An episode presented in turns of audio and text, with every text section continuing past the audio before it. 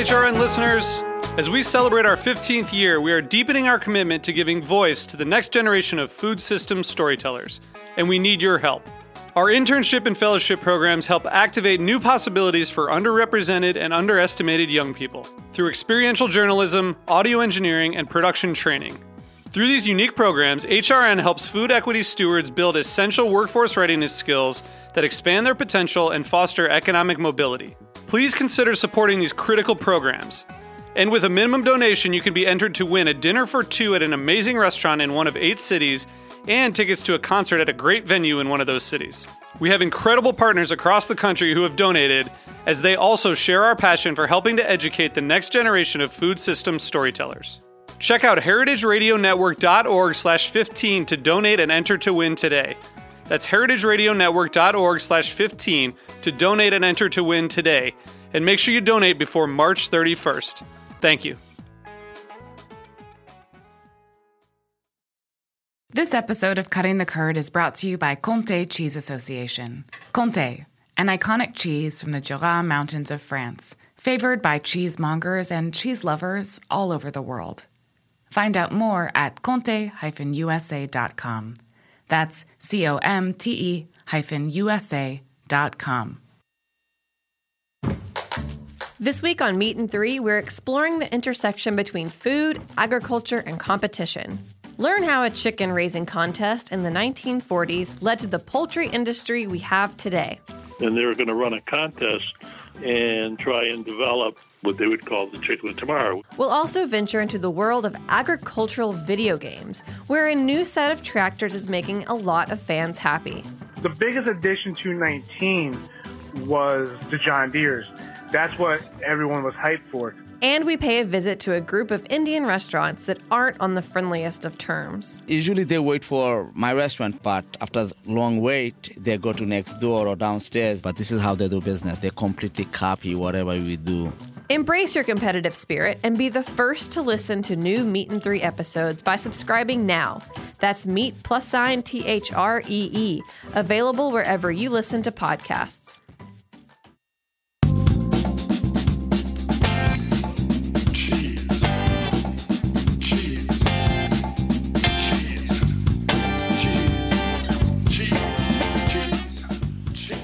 Hello. This is Diane Stemple on Cutting the Curd on Heritage Radio Network. Today I have the pleasure of interviewing Janet Fletcher, cheese author, about her new gigantic book called Wine Country Table. Welcome, Janet. Thanks, Diane. Yeah, it really is an upper body workout, that book. it's pretty heavy. Yes, nice to have you back on the show. Thank you. Nice to be back. You're very welcome. So, this is one big book with amazing pictures. Its subtitle is With Recipes That Celebrate California's Sustainable Harvest. So, first, how did you approach this project? Did they come to you or did you go to them? Well, I've had a book like this in mind for a long time. Mm-hmm. I've I've been writing about food for 35 years in California, in the mm-hmm. Bay Area, and have written a lot about produce and farmers markets and mm-hmm. growers, and that's always just been something I love writing about. Mm-hmm. And wine, of course. I'm married to a winemaker, but uh, I never got to do it until uh-huh. um, I was approached to do it with this idea to do a book about sustainability and about California's leadership in that realm, both. Um, winemakers, wine growers, and the fruits and vegetables that we grow. So many of our farmers are really cutting edge in terms mm-hmm. of sustainability. So that's the theme that runs through the book. Mm-hmm. But it's really, you know, a cookbook that celebrates everything that California grows. Mm-hmm. Now, would you say it was your recipes or your wine knowledge that first interested you in compiling this book? Well, gosh, it would be hard to tease those apart, but I think I come at it a little bit more from the food side than from the wine side. That's mm-hmm. just my, mm-hmm. you know, my my strength. Uh, mm-hmm. Uh, I'm a daily wine drinker, but I'm, you know, my uh, I consider myself a food writer first and foremost. Okay. So, but it was you know so fun to be able to put the two together and to get a lot more knowledgeable in the yeah. research phase of the oh, book yeah. about how California wines are made. Mm-hmm. It, it was kind of a road trip, honestly. I consider it sort of a foodie road trip that I got to take from north I was to south in. California, visiting wine growers and produce growers, Right. and getting to tell their stories. Yeah. Now, who decided the wineries? Because I'm a beer gal, I don't really, uh, I don't know that many wineries except for the ones in the book, Cakebread, which I was surprised to see was someone's last name, and Coppola. But uh, how did how did the wineries get decided?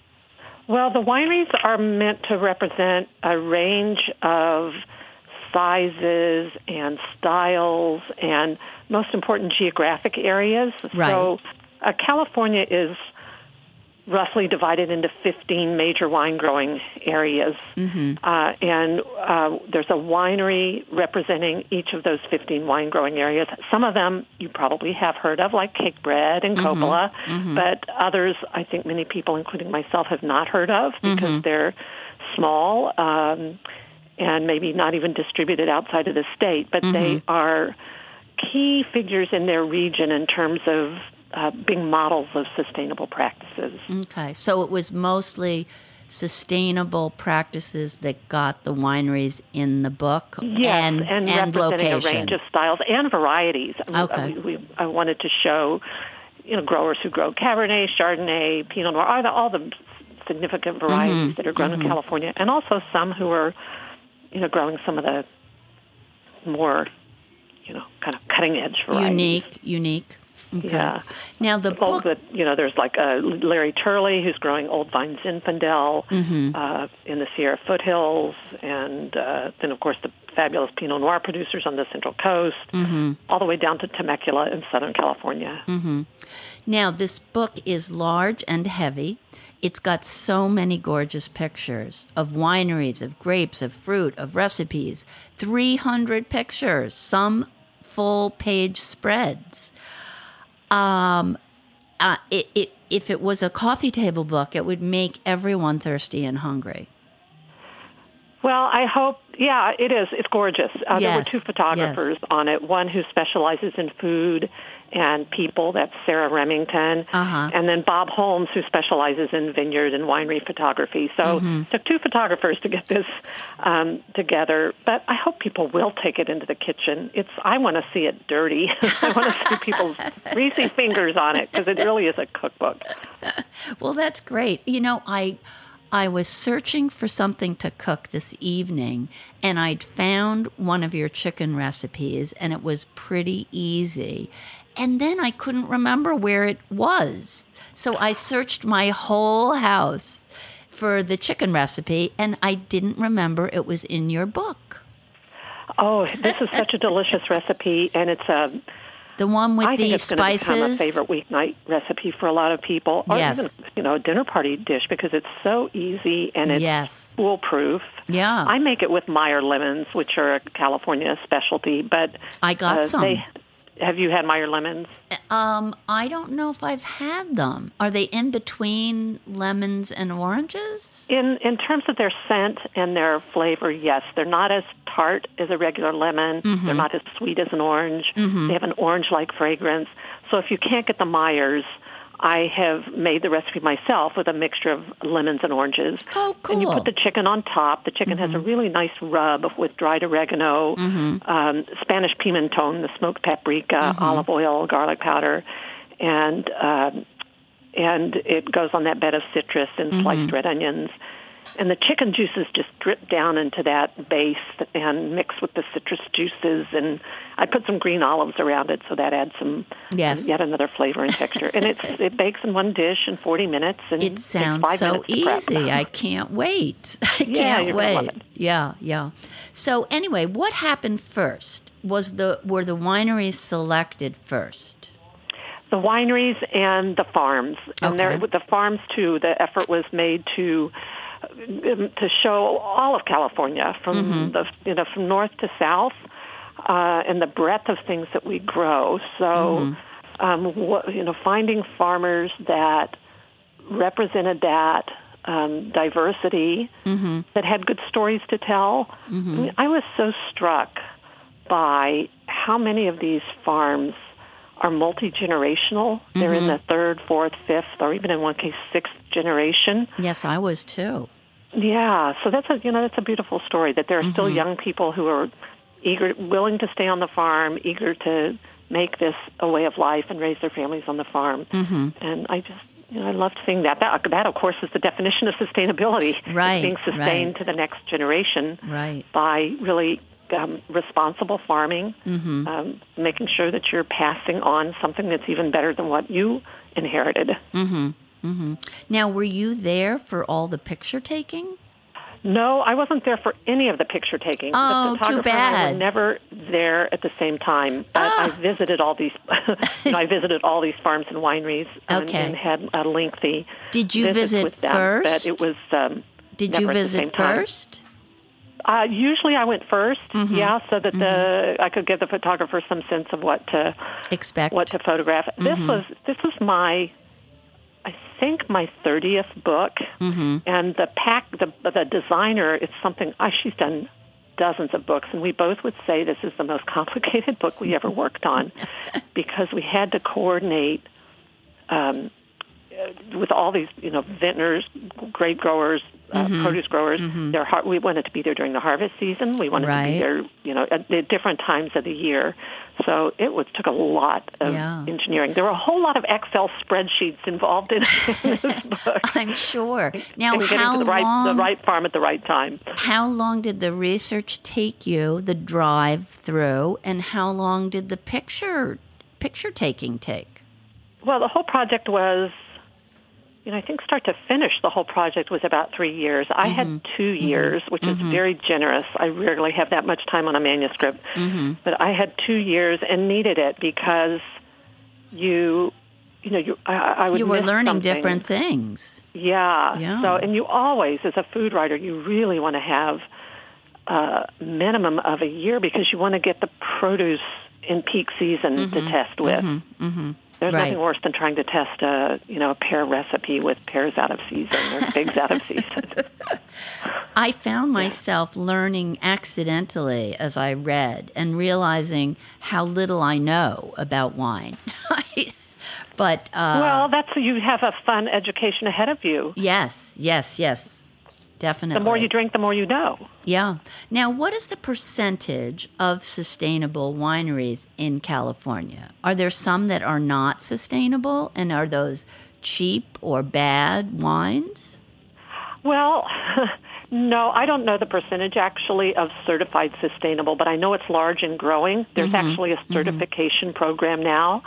Uh, so a, a winery can apply to get certified, and the uh, it's not an easy process. They have to um, self assess in a lot of uh, categories.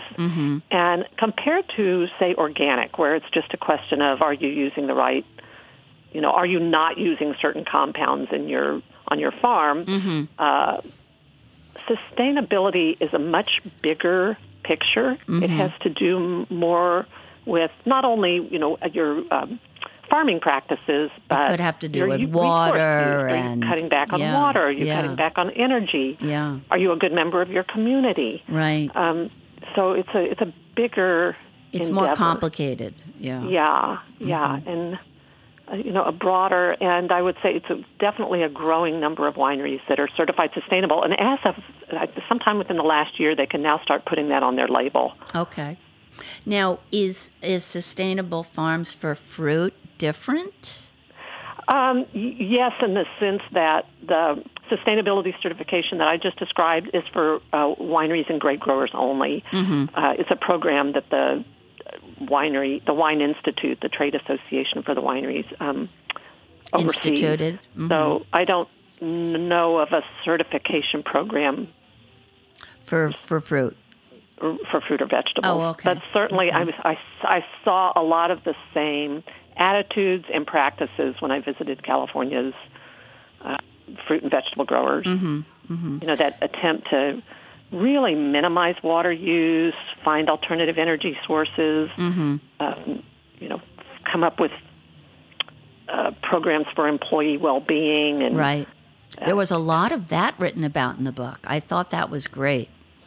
Yeah, I, I encountered some really heartwarming stories Yeah. uh, about how much these The wineries enterprises really care about their, um, their employees, and put yeah. that into you know into action. I, Yeah. I remember visiting one wine grower in um, in the Sierra foothills, Larry Turley, Turley Mm-hmm. Wine Cellars. He's quite uh, he's a cult figure, Uh-huh. and he has pledged to put all of his employees' children, if they need it, he will pay their state to their tuition at a state school, Oh, state wow. college. Wow. And he's done that for four, and he four people already. And Mm-hmm. he told me that there are about twenty eight more who qualify, and he stands He's- ready to to send them all through college. That's excellent. That's excellent. Yeah. Now, what is this is a, just a specific question. There are old vines from gold rush days? Oh, only a handful. um, only a handful. Uh, is that dry farming? from gold rush days, maybe. I as uh, I can only think of one vineyard where they would say they had vines that old. Okay. But okay. certainly there are vines that are a hundred years old. Right. And they look very gnarly and crazy. Yeah. Oh gosh, you have to see these. They're beautiful. They have these very thick, gnarly arms. They're what's called um, head pruned.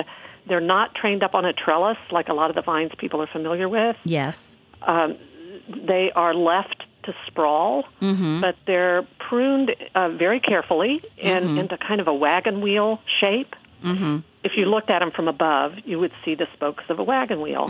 And the idea is to space out the fruit and um, let light and air, uh, sunlight and, and air enter. So this was an early way of pruning grapevines that minimized uh, or let's say it minimized disease because it kept the sunlight on the fruit and it kept the breezes moving through the, the vines. Now, your book seems to favor gnarly. Is, is Well, maybe that's more romantic. That's maybe what the, photo- the photographers consider more romantic. Um, vi- vines get that way. You know, Uh-huh. after uh, Right. two or three or four years, they do develop thick trunks and, Right. and thick arms. That's just the natural progression. Uh-huh. A- A ten-year-old vine is going to look somewhat like that. okay.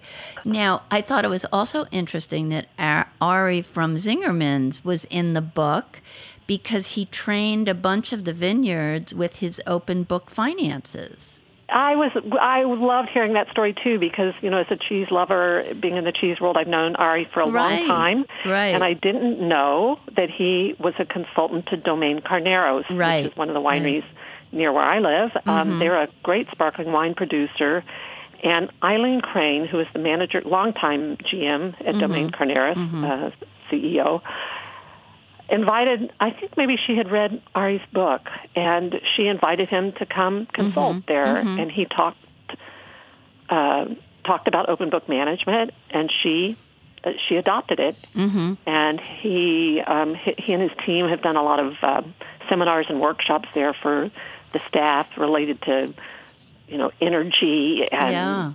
uh, team huddles and that kind of thing. And Yeah. Eileen is a very conservative, kind of proper person. Uh huh. She's like the last person I ever would have thought would go after this kind of This new newfangled thing. this new way of thinking, but she has totally embraced it oh, and that's so great. and says it has been great for employee morale. And, Yes. yeah. Yeah. Okay, we have to take a break. We'll be back with Janet Fletcher talking about Wine Country Table. We'll be back soon.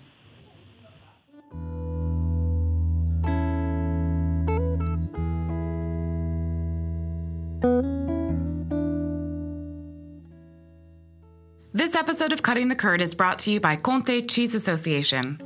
Comté Cheese Association represents the Comté PDO, Comté Protected Designation of Origin in the USA. Comté is a raw milk cooked pressed cheese from the Jura Mountains of France. There, every day, 2,500 family farms deliver milk to over 150 local cheesemaking facilities, or fruitiers. This milk must be transformed into Conte within 24 hours of milking to preserve the lactic microflora in the milk, ensuring the cheese's aromatic potential. About 105 gallons of milk are required to craft a single wheel of Comté. Comté takes time to acquire its flavors in the affinage cellars. After eight months of aging by dedicated affineurs on average, each wheel of Comté is graded and shipped to market. No wheel of Comté is the same. Its flavors speak to the pastures where the cows grazed, the season in which it was made, the particular craftsmanship of the cheesemaker, and the time spent in the aging cellar. Therefore, every wheel of Comté is unique. Learn more about Comté, an iconic cheese from the Jura Mountains of France, favored by cheesemongers and cheese lovers all over the world. Find out more at comte-usa.com. That's C O M T E hyphen USA dot com. Are you enjoying this podcast? Heritage Radio Network has plenty more. My name is Dana Cowan, and I'm the host of Speaking Broadly here on HRN. Every week, I conduct intimate interviews with the brilliant, powerful women in the food world. We discuss their lives, their careers, and the ways in which they navigate the world at large. You can find Speaking Broadly wherever you listen to podcasts and on heritageradionetwork.org.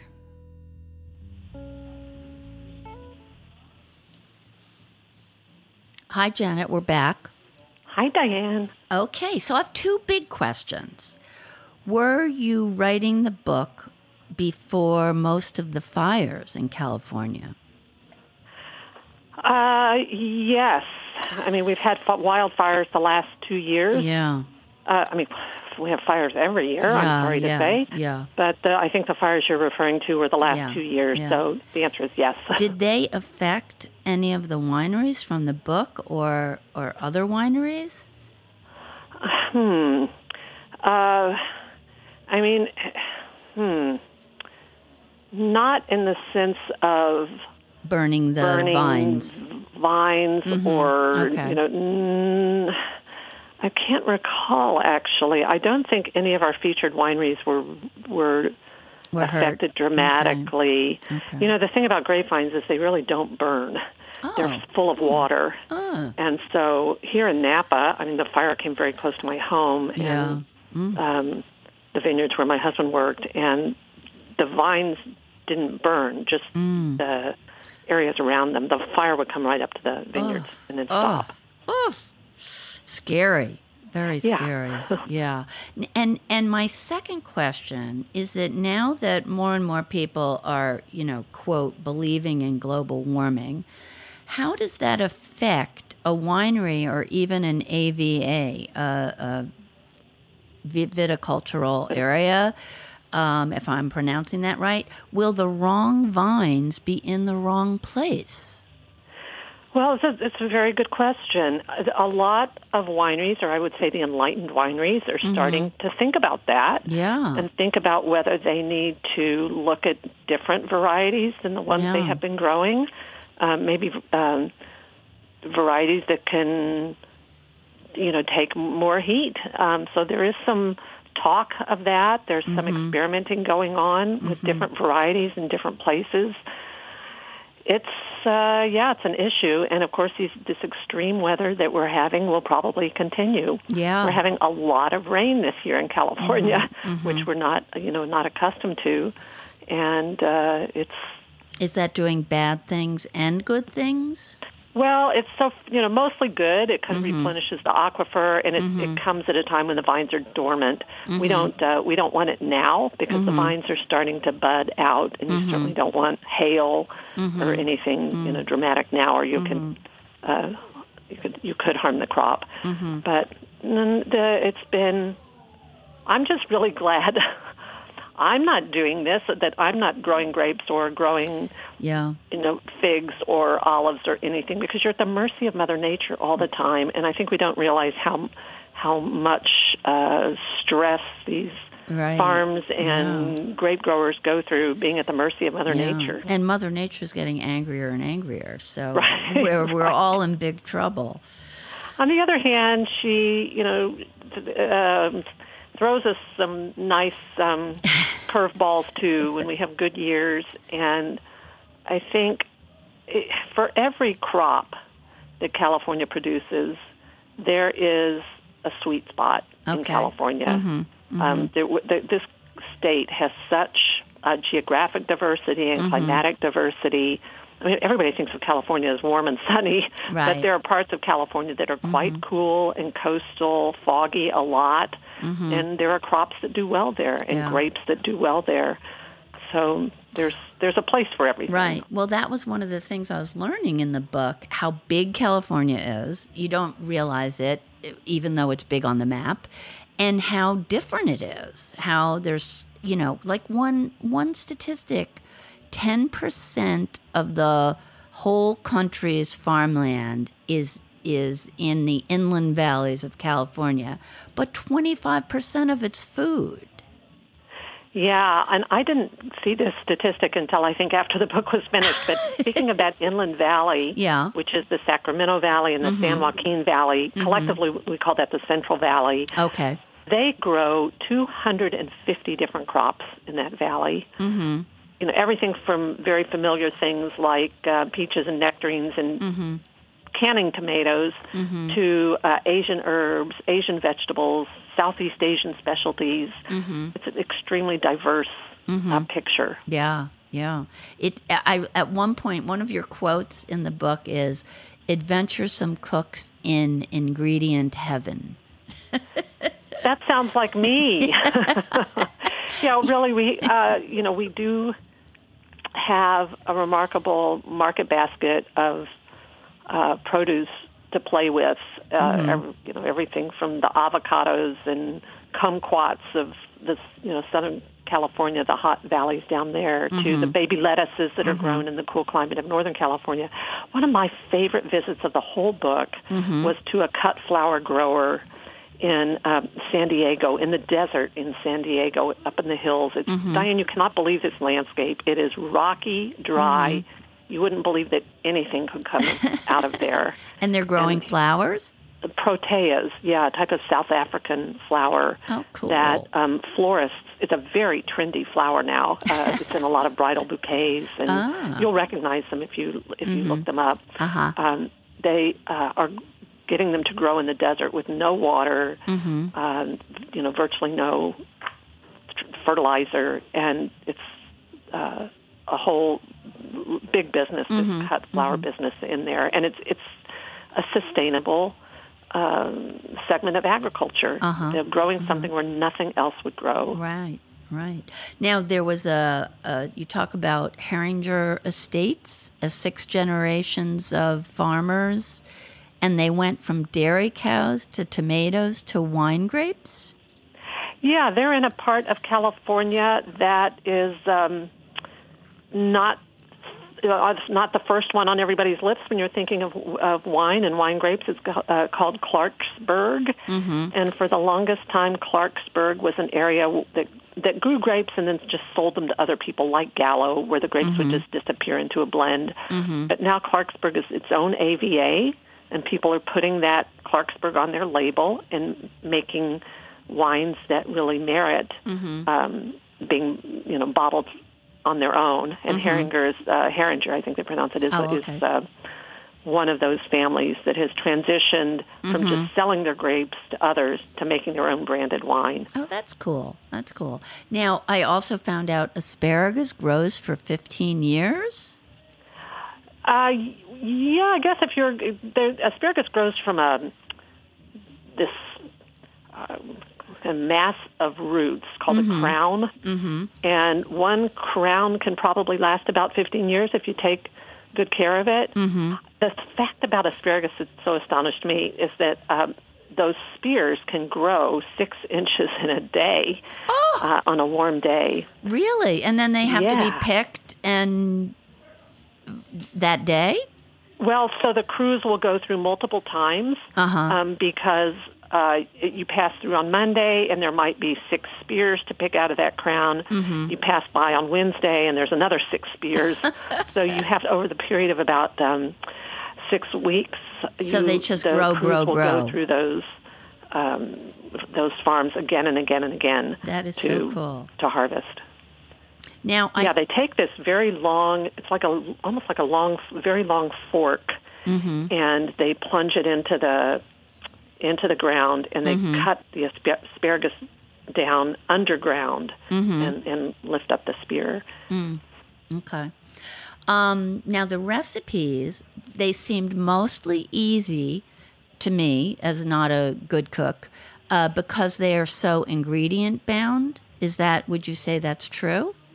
I, I would say that's absolutely true. I really am a an ingredient driven cook more than a Mm-hmm. technique driven cook, mm-hmm. and I'm always thinking about the home cook Yeah, thankfully. and what he or she is willing to do.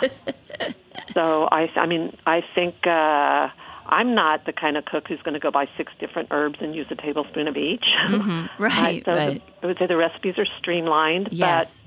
but super tasty. Mm-hmm. Um, one I'm making right now is a an olive oil cake. Mm-hmm. I, I did visit an olive oil producer in California who's making superb extra virgin olive oil. The name is Mm-hmm. Enzo E N Z O. And I made a cake with his olive oil instead of melted butter. Mm-hmm. And it has orange peel in it and a lot of toasted almond. Mm. And it's just a fabulous cake to have with any kind of fruit um, strawberries, Mm-hmm. bush, you know, raspberries later in the year, peaches, nectarines, figs, pears. it's just a great all purpose cake. Mm-hmm.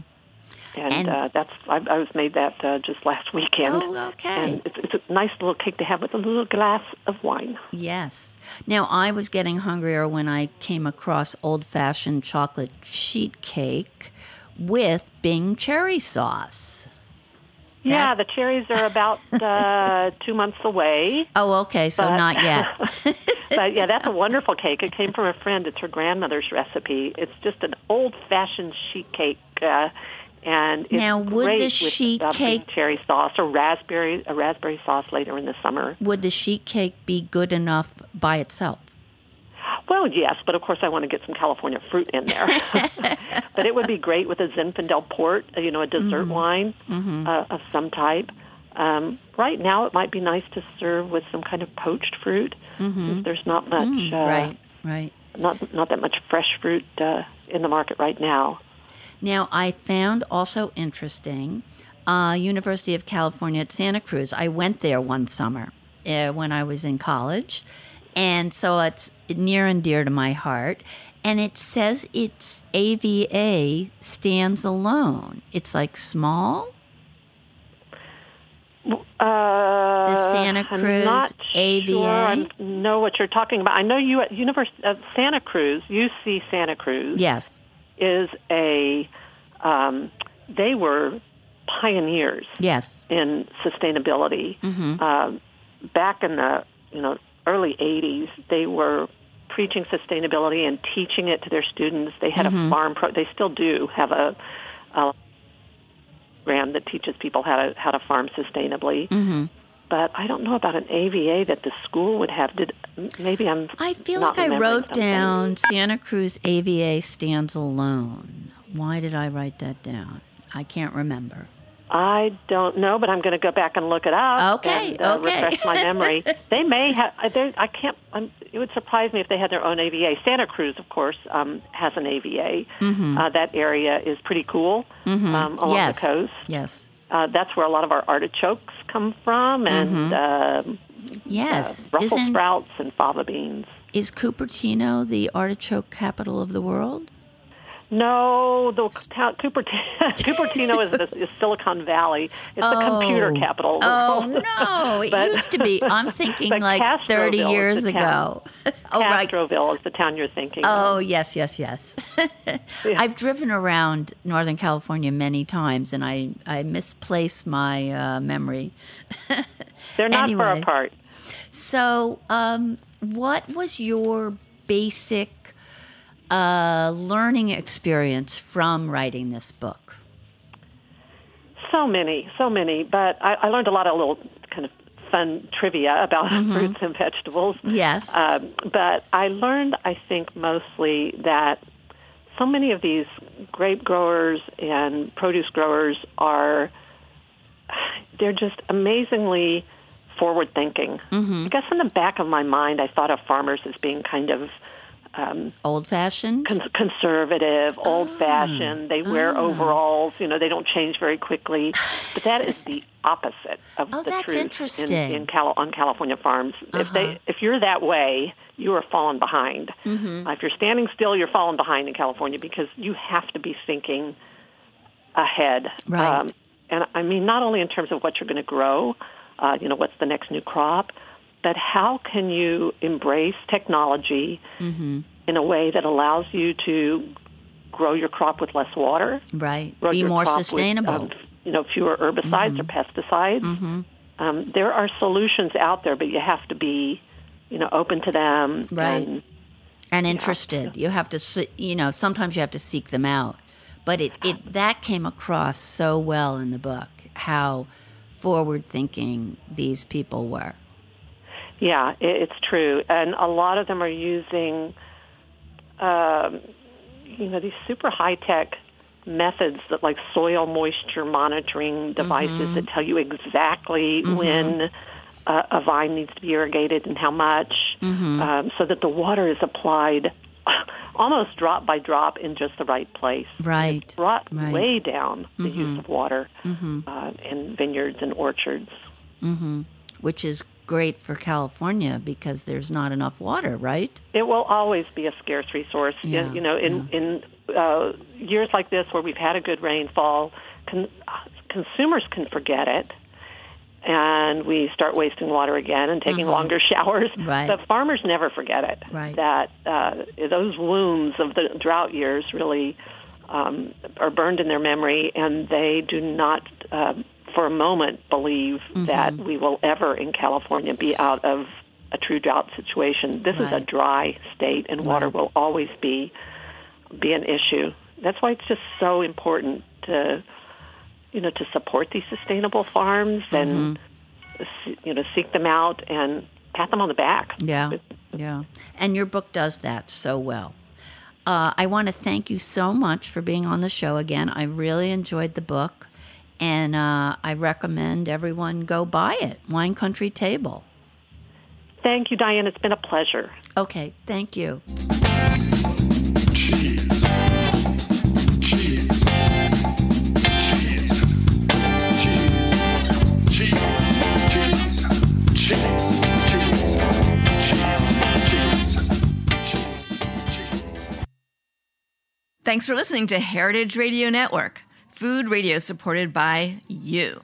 For our freshest content and to learn more about our 10 year anniversary celebration happening all year long, subscribe to our newsletter. Enter your email at the bottom of our website, heritageradionetwork.org.